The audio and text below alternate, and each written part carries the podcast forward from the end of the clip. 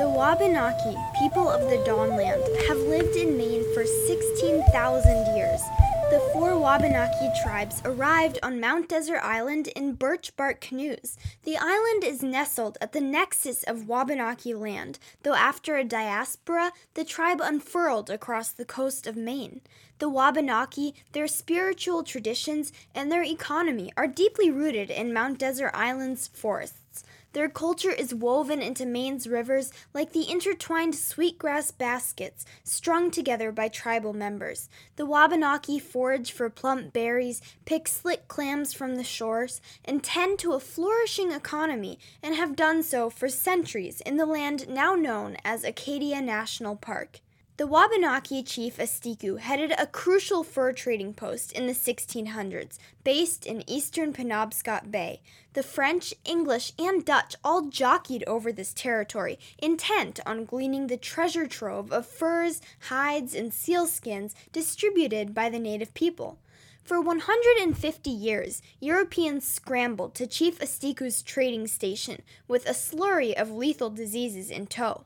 Along with unique trading opportunities in luxurious goods, the settlers brought smallpox, cholera, and influenza to the Wabanaki. Add the Europeans' explosive weapons to the mix, and Maine's native coastal people were nearly obliterated. Over the course of just a few decades, up to 98% of the Wabanaki died in what the National Park Service report dubbed an American Indian Holocaust. In the wake of these epidemics and violence, the coast was clear for colonial settlers. The surviving Wabanaki regrouped with other slaughtered tribes and attempted to reconstruct their lives. In the late 1800s, the government began separating Native American children from their families and transferring them into abusive boarding schools. The goal was complete cultural amnesia and assimilation into white society. Today, Maine is only just uncovering the sickening stories of these boarding schools, tragedies deftly concealed for decades. Victims of these schools are stepping up to share their stories of the sexual, physical, and mental abuse they endured. The crimes committed against these stolen children rippled further into the future than most people realize. Even though the schools themselves were shut down, covert racism and the colonial schools of thought thrive in the state's foster care system. In 1972, Maine's indigenous children were 25 times more likely to be placed in foster care than other kids. Native run organizations, working in conjunction with the state government, made tremendous improvements to the foster care system in recent years.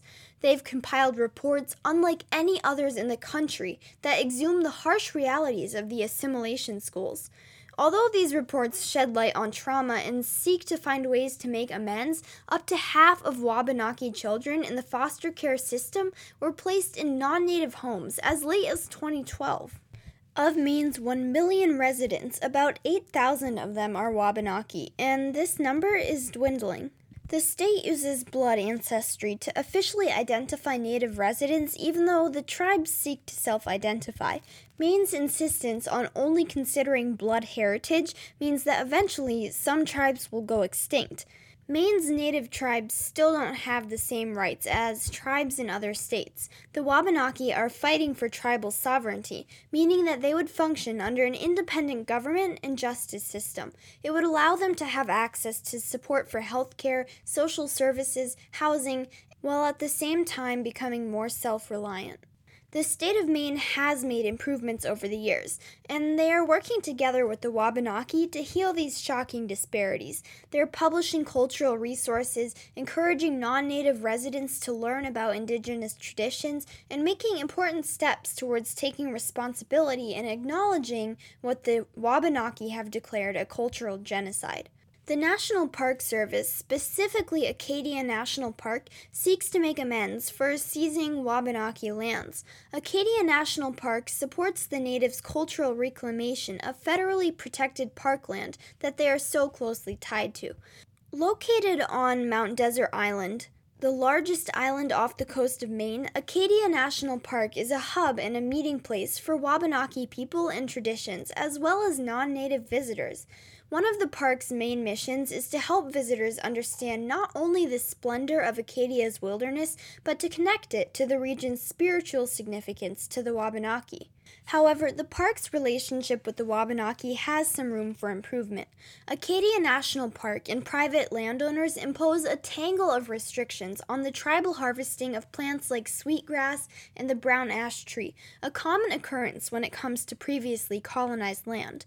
These plants are central to Wabanaki traditions, used not only for intricate basket weaving, but are also traditional medicinal tools.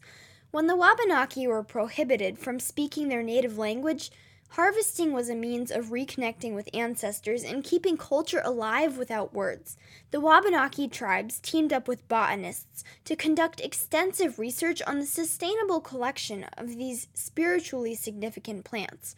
Harvesting, when done sustainably, can actually promote biodiversity and facilitate growth, according to experts at the Abbe Museum, a Wabanaki organization located on Mount Desert Island.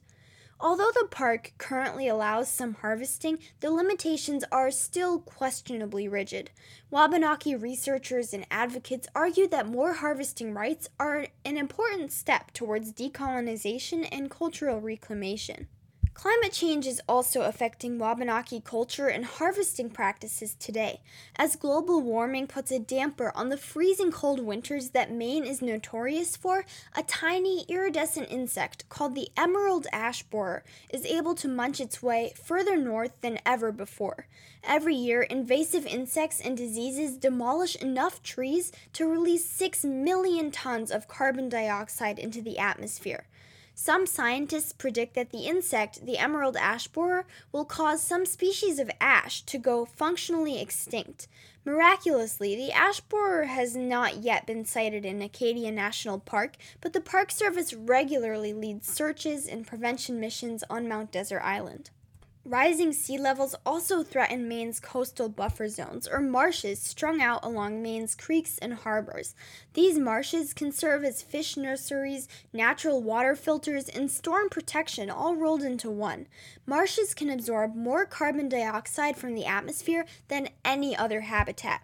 Climate change is ravaging other plant species in Acadia National Park. One in five of the plants documented there a century ago no longer exist in Acadia. An insect known as the red pine scale is a menace to red pines all over Mount Desert Island. Most of Acadia's red pines are already dead or dying. Sea creatures that are culturally and economically significant for the Wabanaki people are also struggling. Fish are fanning up the coast in a climate induced diaspora that calls to mind the Wabanaki flight from their native homeland centuries ago. Shellfish such as clams, mussels, and oysters are being purged from Maine's warming waters. The invasive green crab, which delights in the balmy temperatures, preys on mussels and clams. Whales and other sea creatures traveling through the Gulf of Maine to the Arctic plan their migratory and reproductive patterns around the availability of prey. When predator prey relationships are impacted by climate change and warming waters, animals strung across every thread of the food web are impacted by poor reproduction and starvation. Moose and other species that carry cultural meaning for the Wabanaki are in danger from climate change. Wabanaki food, hunting, gathering, and traditions are all linked to an ecosystem that is now crumbling. Environmental pollutants, such as the mercury and toxic waste in Penobscot River, also affect fish that travel into Wabanaki territory. Um, well, first, can you introduce yourself? Uh, sure, my name is Luke. Um, I'm a ranger here at Acadia. Uh, I've been a ranger here for about two years. Can you tell me a little bit about how climate change is impacting Acadia National Park? Well, the biggest impact is the warming of the Gulf of Maine. Um, as the as the Gulf warms, it affects a lot of the kind of animals that live in there. Mostly lobsters is the biggest one we notice. Um, so as the as it warms, the lobsters kind of move farther north um, to colder waters. And one thing is the Gulf of Maine is warming faster than 99% of other bodies of water on the planet. So it's, you know, warming at a pretty quick rate. Yeah. Yeah. Wow. Are there any measures that the park is taking to sort of prevent or combat climate change? Um, well, the, the most we can do is kind of just increase awareness about climate change. Um, so if you could come in here, this whole nature center is centered around climate change um, and the impacts and you know, what you can do about it. Um, unfortunately, it's closed, but, um, but yeah, that's kind of the, the, most we can do. Mm-hmm. So, so we get about three and a half million visitors here, so we try to make people aware. Yeah. Is there anything that you would tell visitors that you think would be helpful for them to know about protecting the park? Yeah. Um, in regards to climate change, um, I think the most that anyone can do is to, you know, stay aware and um, keep up with what's going on. Like regular people we can have a small impact, but the biggest impact you can have is with your votes. So if you're voting, you know, in legislators that care about climate change, those are the people that can really make a big difference. Um, so I think that's the biggest thing is stay involved in politics and stay involved in what your representatives are doing about climate change. Mm-hmm. In this nature center, you said it's all focused on climate change. So I'm kind of just mm-hmm. curious, what's your approach to like misinformation and, and people who are skeptical about climate change? Um, well, the most we can do is just educate people. Um, yeah, you know, there's a lot of misinformation for sure out there. Um, so yeah, all we can do is try and keep up with the most up-to-date science. Um, the Park Service is very you know, science focused, so we we don't get involved in conspiracy theories or anything like that. So we're just presenting the most accurate and up to date science. Um, and yeah. Thank you. Thank yeah. you for speaking to me. Yeah, of course. Traditional ecological knowledge is indigenous peoples' wisdom, cultural beliefs, and stewardship of the natural world, forged over centuries of close bonds with their native ecosystem. The Wabanaki people are fighting for this knowledge to be recognized by the National Park Service, asserting that they have the right to employ thousands of years' worth of sustainable harvesting wisdom on the shared tribal and park land. Traditional ecological knowledge can function in a symbiotic relationship with what is known as Western science. In fact, weaving together these two schools of thought is not only a tool for decolonization, but also a practical means of fighting climate change. The knowledge accrued by indigenous people over the centuries is unique in its comprehensive understanding of natural ecosystems and their interconnectedness. Native American songs, stories, tools, traditions, and deep understanding of every cog in the cycle of life, every intricate pattern in the food web, add new dimensions to Western science's purely qualitative perspective on climate change. It allows us to look at the domino effects of fluctuating ecosystems through the lens of those with a deeply personal, holistic, spiritual, and scientific understanding of nature, a piece that rigid data sets and computer models are lacking. From the cultural diaspora of the Wabanaki people to the forced migration of fish species into cooler waters, climate change and colonization are linked beyond the figurative. Climate change disproportionately affects Native people all over the nation, many of whom were pushed into undesirable land first by colonial powers, then the government.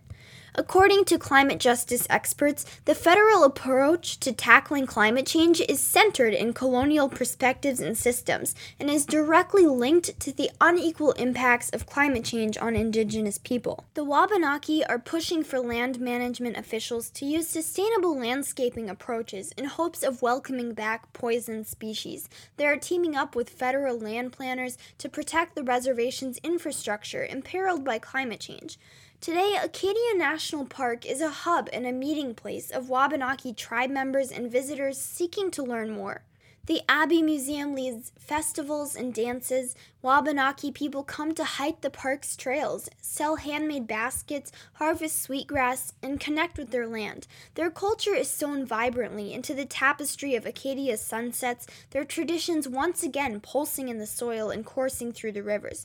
Both the Wabanaki people and the Acadia National Park Service are rooted deeply in the land they share, tied together by their connection to this common wilderness and the cultures and traditions that have sprung from it.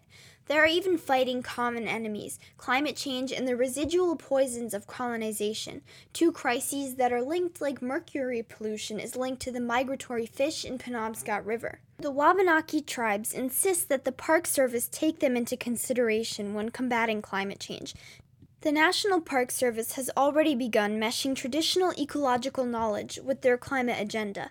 Together, the groups are stitching interconnected culture, data, traditions, numbers, life cycles, and qualitative observations into an intricate plan of action, like a tightly woven sweetgrass basket, strong enough to keep the storm surges and floods out and protect the cultures, traditions, parks, and common goals cradled within. Thanks for listening to Park Wake Up Call.